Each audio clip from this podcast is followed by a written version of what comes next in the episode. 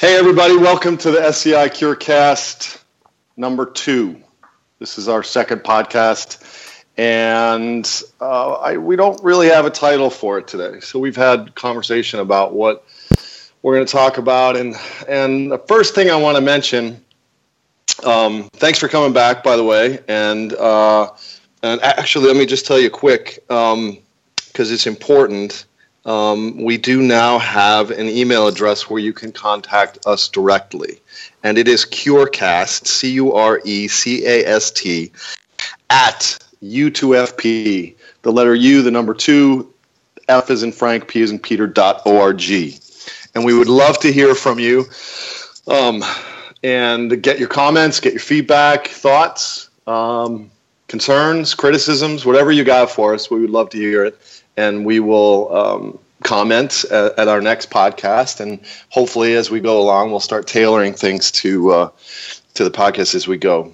I want to just tell you a quick, sort of personal story as it relates to what we're going to talk about today. Um, my son was injured back in 2008. He was in Costa Rica. Um, he uh, kind of Im- imploded his fifth vertebrae in the cervical area of the of the neck and became quadriplegic while body surfing. Um, he was far from home, and you know, obviously that's a whole bunch of challenges. But when he got back to Minneapolis, where I live, he was at the University of Minnesota Hospital, and the first few days um, that he was there, I had gone home to get some stuff in my in my car. You know, we pretty much slept at the hospital for the next several months. Um, and I always like to go up to the top of the parking ramp at the University of Minnesota Hospital. I'm coming back from my house, and so I could see the city and the Mississippi River. It's kind of a nice view, and I always take a few minutes to kind of just pause and and think about where you are in that moment. And obviously, that was not a, a pleasant moment to be in. But while I was getting some of my stuff out of the car, I, I noticed a box in the back of my Volkswagen Eurovan um, and in the back of that box was my son's soccer gear. Um, he played soccer. He was a he was a really good soccer player. Actually, he was a sweeper, good sweeper with a big foot. And in that box were his cleats and his shin guards and some nasty smelling socks, probably. Um, and I remember just looking at that box, picked up his cleats, and it's kind of a tough moment for me, uh, emotional moment. Obviously, thinking, well, you know, he, he's paralyzed and he can't play soccer. Um, and I think back to that moment a lot because we mentioned something in the last podcast. It was kind of an off, uh, sort of an off remark about the purple pill and about the notion of a cure. And we wanted to talk a little bit today about that meaning of cure, about that word cure. Because I think back then I was thinking that how am I going to get my boy back into his cleats so he can play soccer again? Even though, you know, quarter of a mile away off that parking ramp, he's lying in a bed paralyzed from the chest down. And since then, and maybe through a lot of difficulty and a lot of rattling and changing, uh, I, I don't really think that way anymore. What I think about more is how can I get or how can I help to get more function? How can I get uh, more movement or more autonomic control in his um, uh, bowel and bladder and sexual function and feeling and uh, indep- things that would translate to independence? I don't think so much anymore about getting back to what he was. I think more forward about how can we get to where he needs to go. And so it's with that that I think we want to start the podcast. And I'm here with Kate Willette, who's the author, as you already know, of Don't Call It a Miracle, a movement to cure spinal cord injury, and Marilyn Smith, who's the executive director of Unite to Fight Paralysis, who sponsors this podcast. So welcome to you two. Thanks, Matt. Good beginning. Um, this is Kate. Hi, everybody. Hi, Kate. Hi, Marilyn. Hey there. This is Marilyn. I'm glad to be back as well. I I was following your story very carefully and just really fascinated by the kind of the thought process that you went through there. I, I it, and it recalled to my mind a story of when my son was first injured. He was injured in 2002, and uh, he was driving down the road, and a wheel came off a truck going the other direction and crashed on top of his pickup, which is one of the more freakish accidents a person could have. Yeah. But anyway, he was when he was doing his inpatient rehab, he was on the fifth floor of the hospital. And in my my fear and my anger and my frustration at trying to wrap my head around what had happened, I, I got the notion in my head that if I walked up five flights of stairs every time I went to visit him, that by doing that, it would enable him to walk again.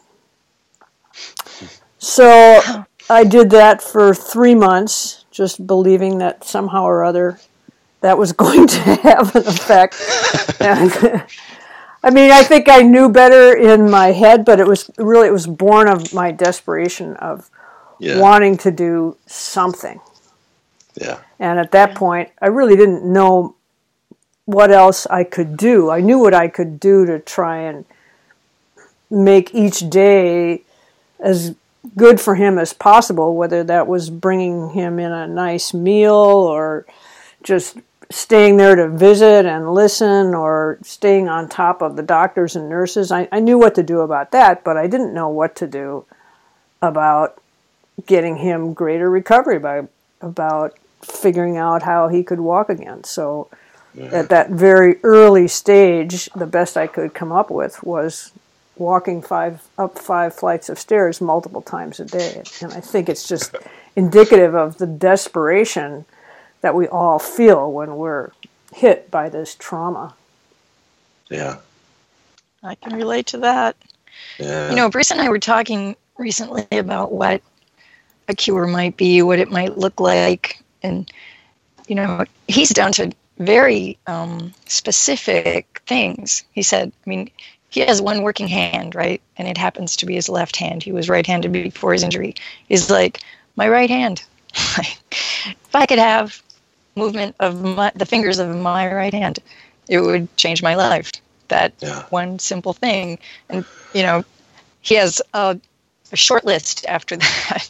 He's not expecting to ski the trees again, okay? At least not standing up. but he does on a sit ski do pretty well yeah. right now. Not the trees, yeah. thank God. But, but it's a short list for him this, this, this. These are the things that for me would be hugely helpful. And I think hugely helpful is a big thing for us to even be talking about. That's, you know, there was no help. There was just nothing for so long. So.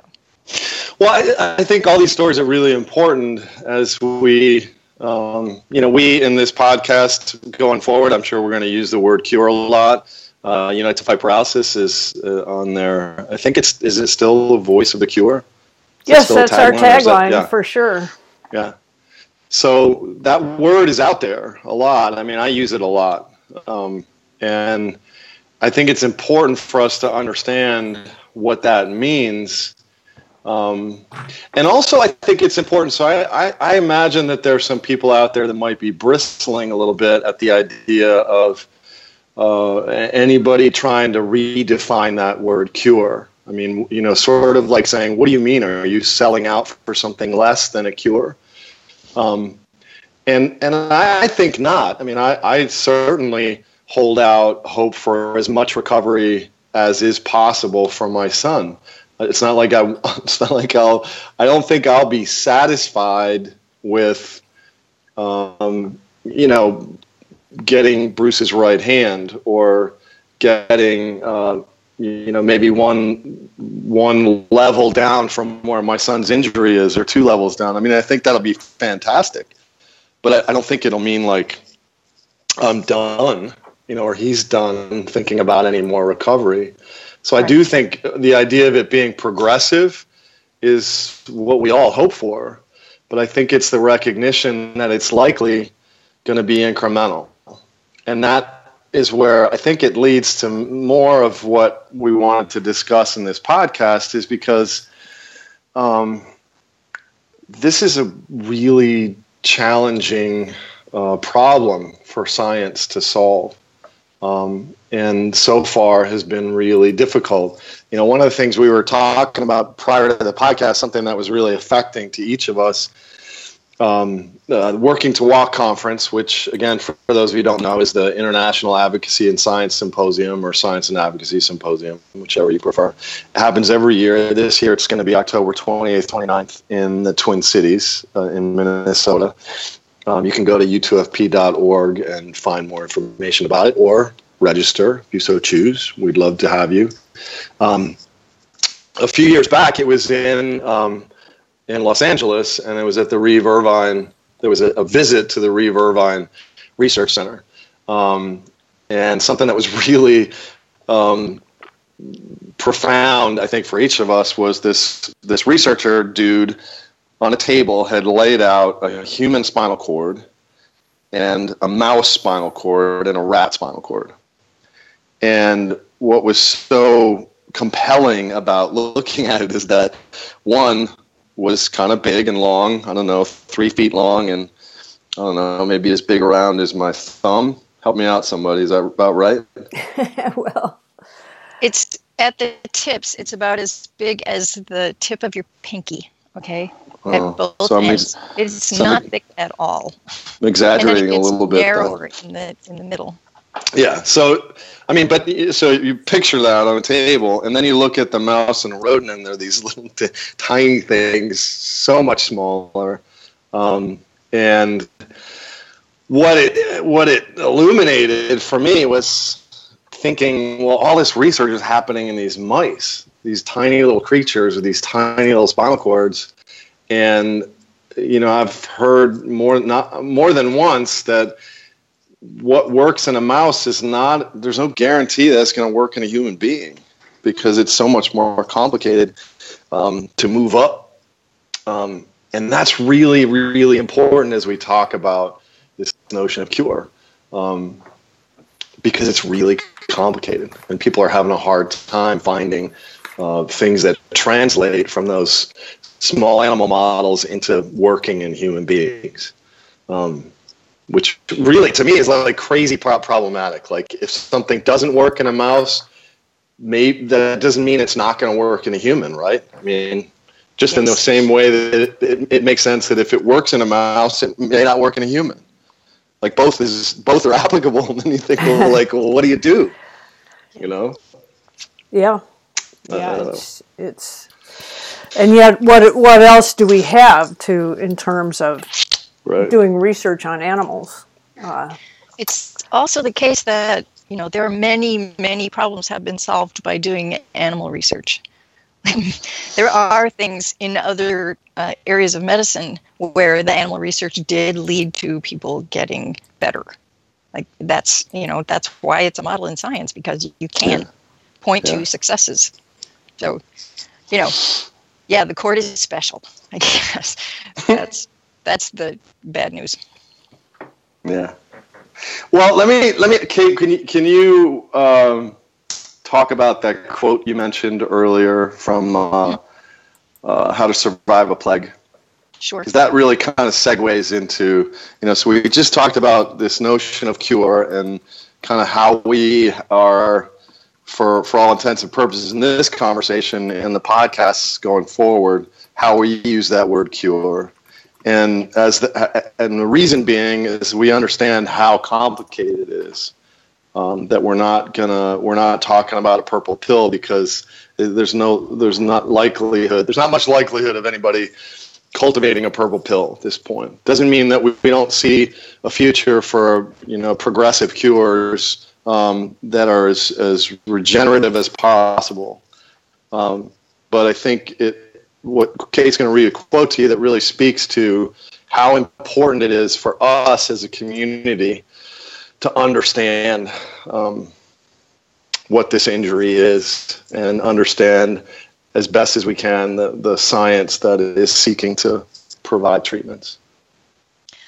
Okay, so um, a really good friend of mine happened to have been involved in the um, AIDS movement in the late 80s, early 90s, um, which, you know, there was a group called ACT UP, which sort of part of what happened is they split into this little scientific group and the like the public one that we all know about. But the scientific group was the one that i was interested in and there's a movie about them called how to survive a plague which is available on netflix and i hope everybody watches it because it's amen. ins- yeah. it's just insanely great um, and at one point in this movie um, there's a an official from the national institutes of health which of course you know was responsible for providing the money that would do research to figure out how to deal with AIDS, right? And people were dying by the thousands mm. by this time, by the thousands. And these were young people who had been healthy and then were suddenly and quickly gone. So yeah. the the community was obviously, you know, pushing very hard to make something change, to make the National Institute National Institutes of Health pay attention. So here's the quote. It's from um, Dr. Anthony Fauci, who was a scientist there, and he said this about the AIDS activists. Quote, they elevated themselves by their own self education on these things. And then it became very clear that you weren't going to mess with these people because they knew exactly what you were talking about and they knew exactly what they were talking about. So Wow. yeah, I like really was sort of goosed by that. I remember watching that film and yeah. hearing that man say those things and going, "Yeah, that is a problem for us. We don't know enough about what we're talking about. We don't know yeah. enough to push these people effectively," which is what the AIDS activists did. Yeah, and I think inspiring. that's true bo- both in whatever arena you're you're focused on, whether it's you're pushing science, whether you're pushing funding, whether you're pushing uh, regulation, you're pushing um, the NIH, just all these players who are involved in the game, and we'll get into that later. But I think the important point is you got to know what you're talking about, and it doesn't mean you have to be a neuroscientist, but you've got to have a strong enough fundamental knowledge of the landscape to be respected Yes. Yeah. Yeah.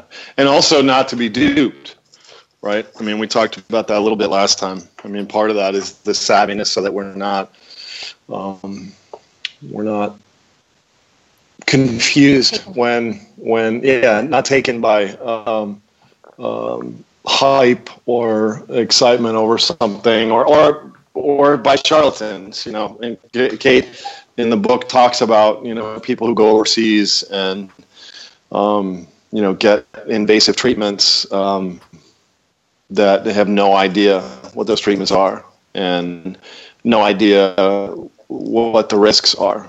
Uh, and in like Marilyn in your story, you know, out of the desperation of, you know, that the magical thinking of I'm gonna climb five stairs a day, you know, five floor, flights of stairs a day, and that's going to change something.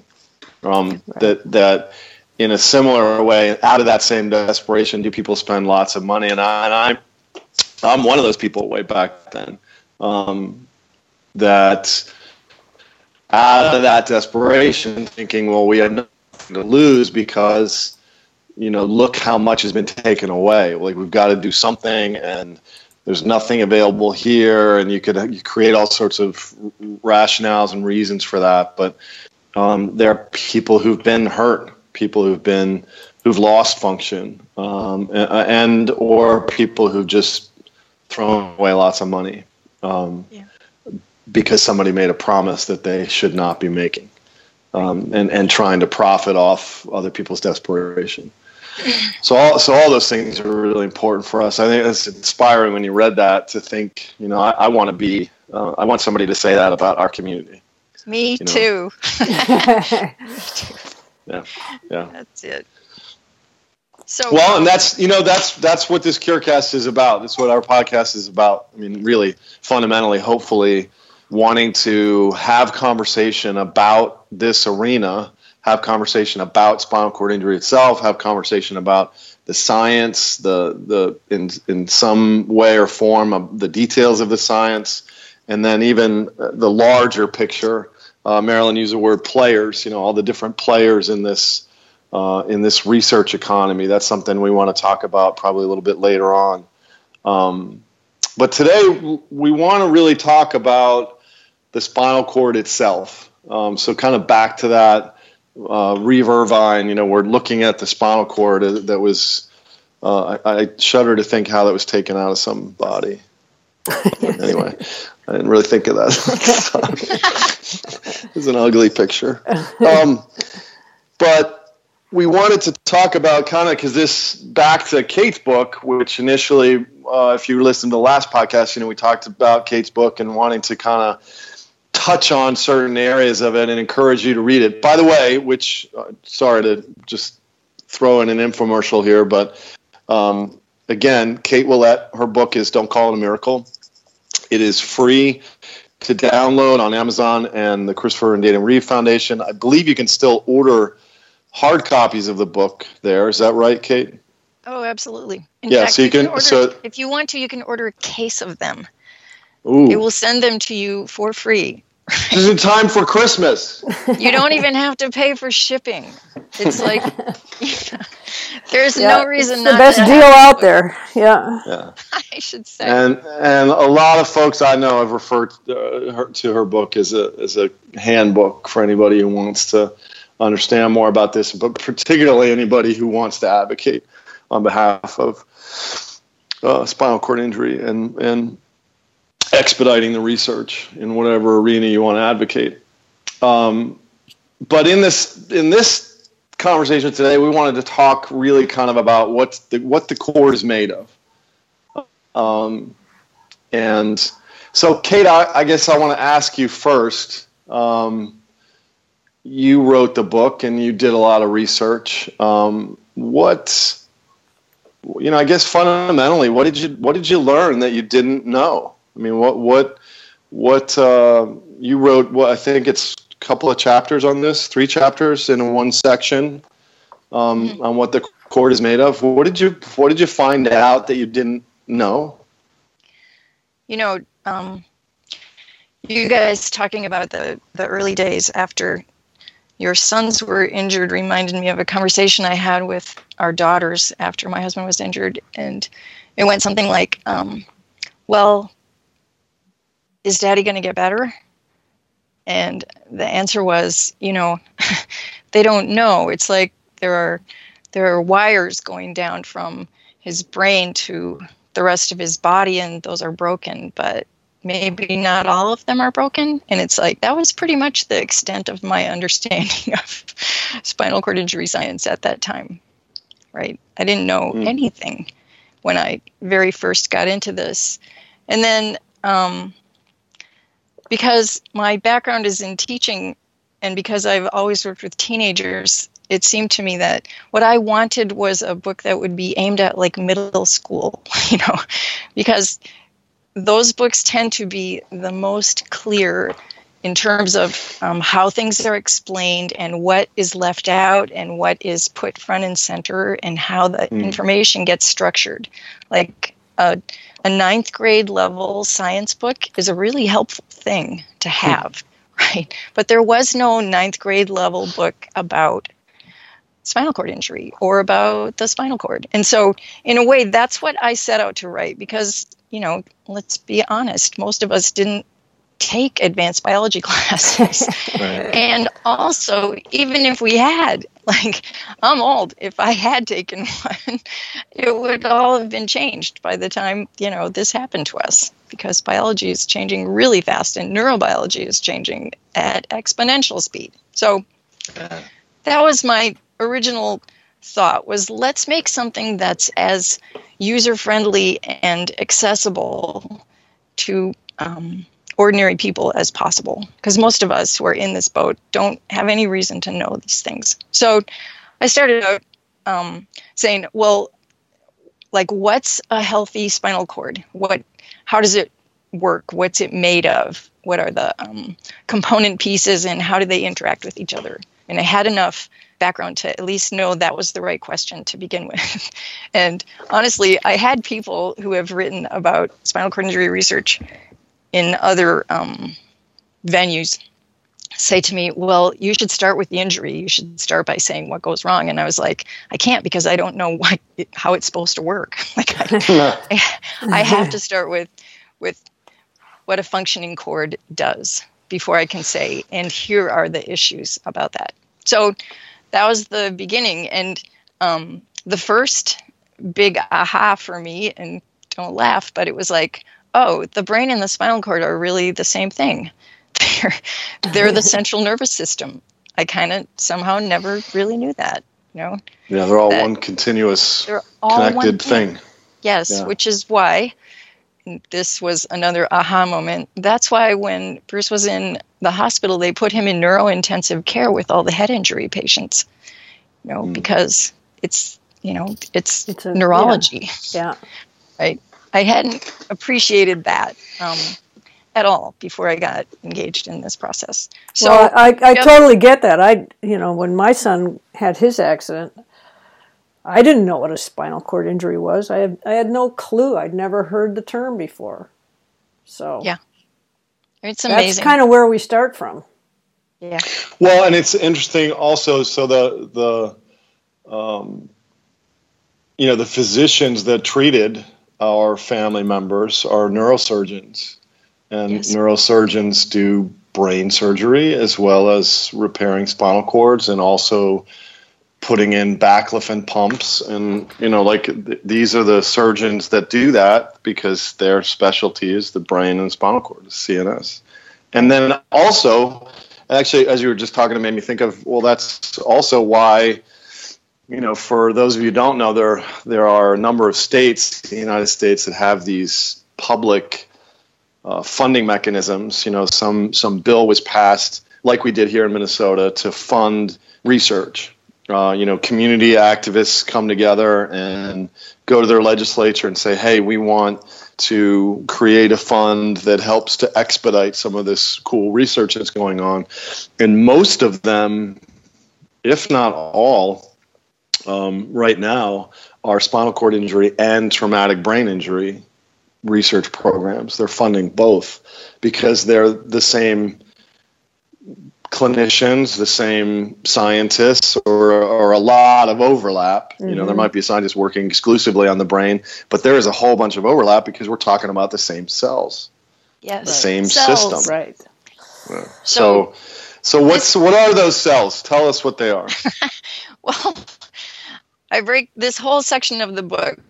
What the what the cord is made of. I think there's four chapters because there are three kinds of cells, and then there is the fact that they all work together. Okay, three kinds of cells, and again, the level of my ignorance is sort of shocking to me now, but I had be to all of us actually. I, I just I hadn't really kind of understood that cells are you know they're different from proteins, molecules, whatever. Like all these are just sort of quote unquote science words to me. I don't know what any of this is. But what I try to say in the book is cells are like they're living things. They're like little factories. Okay? And they kind of bunch together in um, groups. So you have in your in your arm a whole bunch of muscle cells, right? And mm-hmm. they're they come together to form a muscle. And um, skin cells, right? All the kinds of cells in your body, and there are about 200 different kinds. They each have their little job to do, and they um, they have evolved to be really efficient at doing that job. So, in the spinal cord and brain, in the central nervous system, there are three basic kinds of cells, and I go into uh, some detail with a lot of very elaborate and beautiful drawings that show exactly what these are, what they look like, and what their jobs are and what their jobs are together. So, first one would be neurons, of course. Neurons being the kind of basic unit of the central nervous system, they're these little, um, very tiny cells, and they are in the brain and they're all through the spinal cord. And there are, um, I think, three kinds, is what we talk about in the book. There's the you know, the one that has the cell body up in your brain and axons that go down into the cord. And then there's some in the cord that have cell bodies there and axons that go out to your muscles. And then there's a third kind called interneurons that exist just inside the cord and they act as communication, like relay switch cells. Yeah. So I so so just one little cool thing I, I, that I like how you described. I don't know if you ripped it off from somebody or if it was your own idea of, you know, the, so, hey, hey, so who was it? Uh, uh, Stravinsky, Igor Stravinsky said, right? He said, uh, "Good artists borrow, great artists steal." So it wasn't disparaging comment, even if you ripped it off. Um, so the neurons have uh, you know the cell body. So you picture this you know just think picture as a little round cell body and then they have this one long axon that goes out and you describe that as a tongue. Um, yes. and like the mouth. It's the thing that speaks. And then around the cell body are these other like sort of tree limb like things that are dendrites and they're the ears. And i really like that image of you know kind of help me understand uh, because it's this talking listening. That's how you know the the electrical synapses the messages that go out super fast um, are going in both directions. You know one is talking and one is listening. I just kind of thought that was a cool yeah. image. What whether it was yours or you ripped it off from somebody. No it was mine. Usually usually there, there are a lot of analogies in this book that um, mm, actual scientists sort of smiled over. yeah. Some of really? Them, yeah. Okay, I don't know, but I have had scientists tell me that they assign this text to some of their students who are not trained in this nice, world. Nice, It's so um, accessible. It's so simple to understand. This is where we start. And of course then they go on and do all sorts of things that i still do not understand. Right, but this right. is the basic idea. There's a cell body. It transfers information to another cell and then things happen. So yeah. that's neurons. Um, and then uh, there's two more kinds. One has the the mouthful name which is oligodendrocyte. Okay? Um, mm-hmm. and those cells are are made people talk about them as their insulation because the that long axon that's coming um, in the brain neuron situation that's coming down into the body is moving an electrical impulse down down down down down into the body um, and that impulse uh, travels fastest when that axon is wrapped by some sort of uh, insulating material. And that is the analogy people usually use is um, that it's like insulation around an electrical wire, which right. isn't really true. but, but the oligodendrocytes um, come into play in that because they have, they're these crazy looking cells with like little arms coming off of them. And what the arms do is find axons that are nearby and wrap them up in this stuff. So wait, so wait, I want to go back a second. So you said I, have heard that analogy so many times of yeah. the insulation around a wire, right? Mm-hmm. That um, I can't even tell you how many times I've heard it. Did you say that that's not true or that's not accurate? Well, or is this an example of just where you know we give try to give simple analogies to understand something that's more complicated? I think both, okay? Because what I didn't get until I had to do the research and understand this and write it was that the the, the insulation doesn't exist as like a continuous coating. That was that's what the insulation. Oh, um, I see. Metaphor sort of means to me that it's just like when I, you know, cut through a wire. You can look at it. There's the copper inside, and then there's the plastic yeah. or whatever is around it. That is not how the cord works. Like there's an axon, and then the oligodendrocytes, the second kind of cell, they're wrapping up um, those axons, but they're not wrapping them continuously. They're well, like oh, right. okay. blobs right. of of of myelin is the what the stuff is called. Right. It's like the the the So anybody who's just watched the Olympics, if you looked at the swimming races, right? The lines that are separating the pools, they have these floaters. Like I don't even know. I maybe this isn't accurate to this last Olympics, but I think of like when I was on the swim team, there were these floaters along the line, but there were spaces in between them, and that's the the nodes of Ren Ranvier. Ranvier, yes. Yeah, yeah, Ranvier. So there's so, gaps in between right. that insulation, so it's not like an electric wire. Yeah. So now I get it. I hope you guys get it as well out there listening. Just picture picture so those little lane markers in the pool.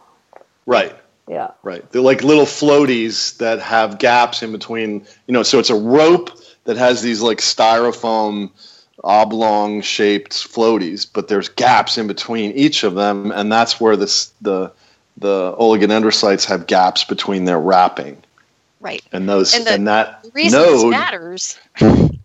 the reason this matters, sorry, Matt, is that no, the the impulse that goes down, the electrical signal that is going down, is sort of hopping from right. gap to gap. Right. Okay. So what those little um, those little float things, those myelin floats, do is make it possible for the the um, electrical impulse to just speed along because it's just hopping instead of traveling down that axon. Right. So on these these the chemical these right. chemical reactions that turn into electrical impulses. Right. Or, or yeah. So when people say, you that know, you need more myelin, what they're saying is we need some cell in there that knows how to make myelin. Okay. Right. And that's why I mean, that's sort of back to what are we talking about? You know, how are we going to make this work if there are right. surviving axons in your body? Right. So, so, so let's use that to jump to the real world for a second. Um, there are uh, probably more than one, but right off the top of my head, I think of there are strategies that are focused on this very thing that we're talking about, right? Yes. So, um, the Geron trial the one of the first stem cell trials for spinal or the the first, right? I think. The first using one embryonic that came from embryonic stem cells, yes. Yeah, they came from embryonic stem cells. They were making oligodendrocyte precursor cells, yeah. which are the cells that are sort of lying in wait that that when they're needed to come wrap themselves around axons. Yeah, and I want people cord. to like understand this that um, making like taking an embryonic stem cell and turning it into anything at all is ridiculously complex thing and i do spend a fair amount of time trying to talk about how exactly that works but because we're here and this was exactly my thinking in the book i i included the information some you know information about the Geron trials right here in this very first section, even though I'm, you know, going to talk about that in more detail later. But right here, because I want people to see, here is a problem. Here was a uh, a serious effort to fix it. Right. You know, like they spent so I, years. Yeah. So I know here in Minnesota, there's a doctor that's that's using oligodendrocyte precursor cells. She's she's making them from skin cells, not embryonic, but induce pluripotent stem cells. So you take skin cells and you reprogram them into becoming as like an embryonic stem cell, and then coaxing them to become oligodendrocyte precursor cells. Right. Um, and the theory is that you're going to transplant them into the damaged area of the cord, and they're going to, you know, know that they need to wrap the axons that are still remaining in the damaged spinal cord. Um, yeah. And sort of then be able to innervate or like wake up these these axons so that we can have more signals going. Exactly. Right. So there's that strategy, but then there's so this I other. To, man, well, I go ahead. To, go ahead. I need to like say something here. I'm listening to you say these things, and all of these words are falling out of my mouth too because I've been thinking about them and talking about them now for the last few years. But um, to people who are listening to this, this is all explained very, very slowly and clearly. it's yeah. okay if it sounds like we're talking gibberish. It, it would have sounded like gibberish to me before I wrote okay. this, and hopefully, you know, once you have a chance to look at it, you'll feel like, wow, I really get what they just said, and it makes sense to me. So, yeah. So, yeah, obvious point. So, the point Kate's making is that, you know, this stuff is in the book, and that's why we want you to read the book. But at the same time, you know, we don't, um, I'm not trying to explain everything that's in the book. It's just really more like this part of the conversation, expl- you know, understanding a little bit about the cells. I'm pretty sure that a lot of you have heard, at least a, in a cursory way, some of these strategies, like to to fix the spinal cord. And you've heard about maybe the Geron trial, and maybe you know the other one that I'm thinking of is the Schwann cell trial at the Miami Project to Cure Paralysis. Like, yeah. Not to get again too complicated because this is also explained in the book. But I really just want to kind of tease you guys with some of this stuff because it's in the book and it is explained. And you know, some of you, like me, might have had to read it more than once. I actually read Kate's book two and a half times, really, I guess. Um, and I'll probably refer to it some more. Um, but so this, you know, this idea that uh, where the cord has been damaged, um, in particular, most people, there's stuff that's still there. There's stuff that's still connected, but it's just not working correctly or not functioning properly because it doesn't have all the the. It's not as intact as it once was. And so these strategies that, that, like when Kate's describing what an oligodendrocyte is and how it wraps these axons, which are the tongues of the neuron that are speaking, you know, sending a message from the brain down to the toe, um, need to be wrapped up again so they can carry the signal that jumps along the floaties, along the the the, the axon. that was good. Okay. Yeah. so I, I have to jump in here and, and say something because uh, I've been to ten. Please, please do. 10 working to walk symposiums, right? And I've heard scientists talk about oligodendrocytes, about Schwann cells, um, about astrocytes, about lower motor neurons, all these different neurological pieces and, and concepts. And it never really all came together in my mind until I read Kate's book. I mean, honestly, mm. it just didn't make a lot of sense. They were all kind of separate ideas, and in their highly technical scientific language. They would explain their strategy for fixing a problem. But it wasn't till I read those first few chapters of this book that I actually could see all these pieces of the puzzle, kind of how they fit together and and why and how a scientist would choose to tackle a particular piece of this problem and try to solve it. So, thank you, Kate. I spent all these hours listening to these speakers, watching their videos, and just still felt fairly lost until I read your book. Thanks. Yeah. I think we should probably get to the third cell type because I don't want us to run out of time before we sort okay, of lay okay, hurry up, hurry up. Hurry up, hurry up. so we have neurons, okay, who are the yep. speakers and listeners. Neurons, super important, without which nothing ever happens. We have oligodendrocytes, which are the cells that make those axons a lot more productive faster, okay? Um, and then there's a third kind called astrocytes, which uh, I call them management and maintenance team, I think, in this chapter, mm-hmm. because these are the cells that um, exist nearby and they provide sort of structure and also um, food, nutrients to right. the cells that are doing the actual work, which is the neurons. So, and astrocytes turn out to be super interesting and super important. And of course, there are varieties of them, but just to know that's it. In order to understand the spinal cord, those three things neurons, oligodendrocytes, astrocytes. And yeah. you can read about them, you can see little drawings of them, you can hear, like catch metaphors about what each one does and doesn't do, and you know all of that.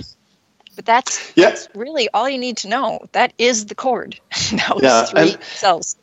and by the way, for those of you like when when Kate earlier was talking about a textbook, and you know this book is is very much like a textbook, and for some of you that might be a turnoff, but um, but I would I would encourage you to check it out nonetheless, even though you might be intimidated by a textbook. I think the illustrations are fantastic. Oh, yeah, I was um, just going to say that the, in, the, illustrations and, and the chapters are short, people, and yeah, the, the yeah. language is very friendly.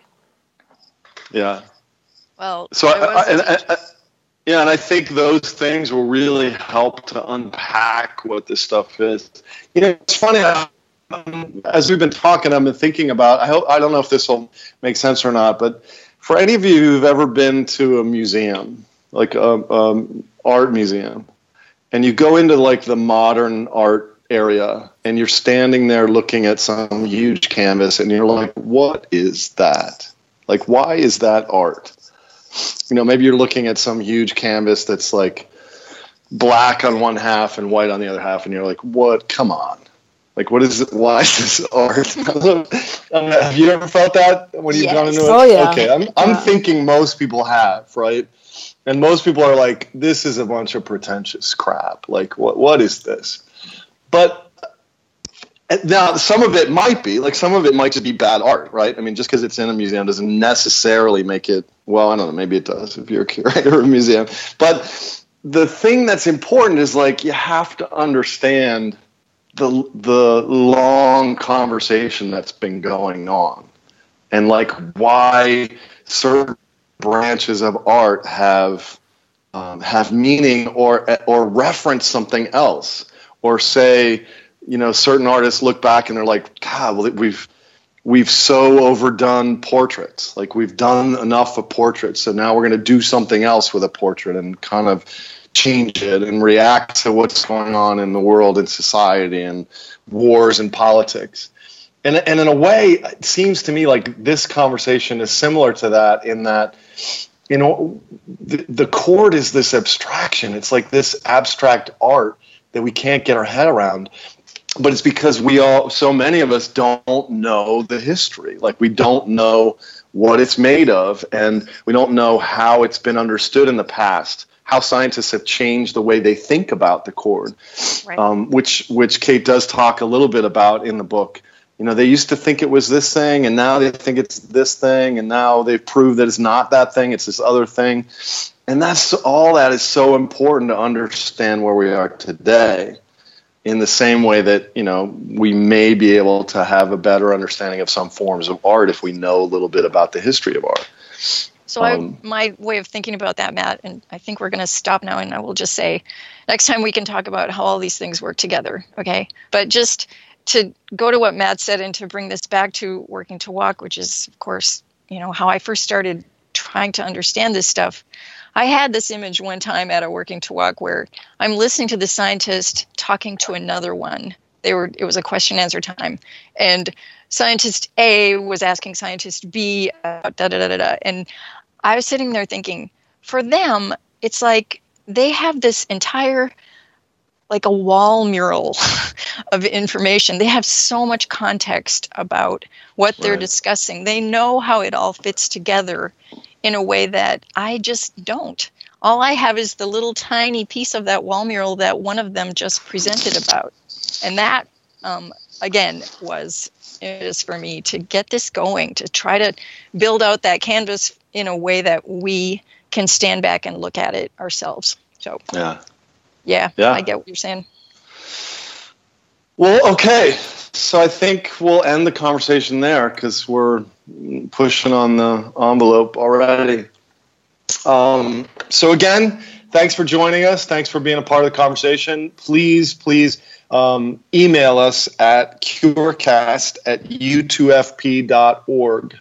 C U R E C A S T at the letter U, the number two, F is in Frank, P is in Peter dot org. We'd love to hear from you. Love to get your feedback and comments, and hopefully we can inject some of that into the conversation. Um, going forward in the future, we also, um, at some point down the road, hope to have some guests uh, in the conversation, some scientists, some advocates, um, particularly like Kate just mentioned, those scientists that have such great context. We'd love to be able to have them in the conversation um, where we talk about floaties and and, and thing, thingies and tongues and you know and, and let them smile over the podcast but we they can give us some context that that um, that we may not be able to provide so thanks for joining us um, thank you kate thank you marilyn and we'll catch you next time Next time. Thanks, Yeah. Matt. See ya. Thanks. bye Bye.